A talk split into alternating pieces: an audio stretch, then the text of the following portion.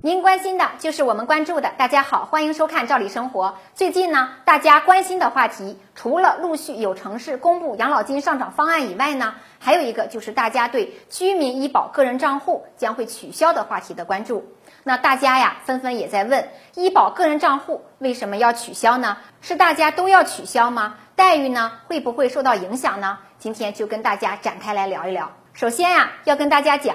医保个人账户取消，针对的是城乡居民基本医疗保险的参保人，城镇职工参保人呢是不参加这次调整。至于对大家有多少影响呢？咱们先来看看居民医保个人账户啊，它是怎么来的。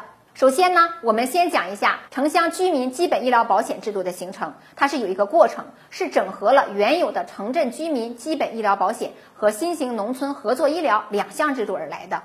在新农合的阶段呢，跟养老保险它比较类似，医保账户呢，它也分个人账户和统筹账户。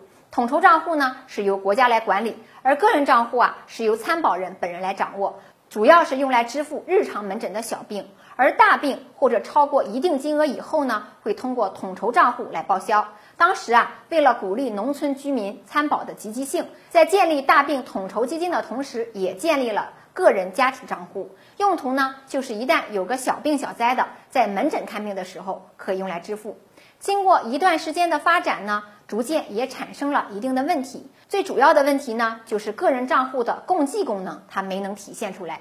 作为保险资金的一部分，个人账户里的资金只能被参保人或者呢部分家属来使用，不能整个的进入医保体系的大池子。被更多有需要的人来使用，达不到理想的共济功能，也就无法满足最初设立的社保的初衷。经过专家的分析呢，取消了个人家庭账户过渡到门诊统筹以后呢，大家的医保待遇啊，实际上并没有受到多少损害。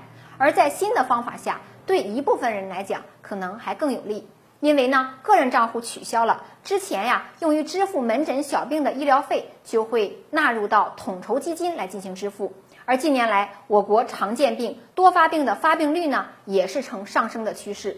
那么，如果患有了这些疾病，在门诊发生的医疗费用是可以报销的，报销的比例呢，大约在百分之五十左右，会减轻不少负担。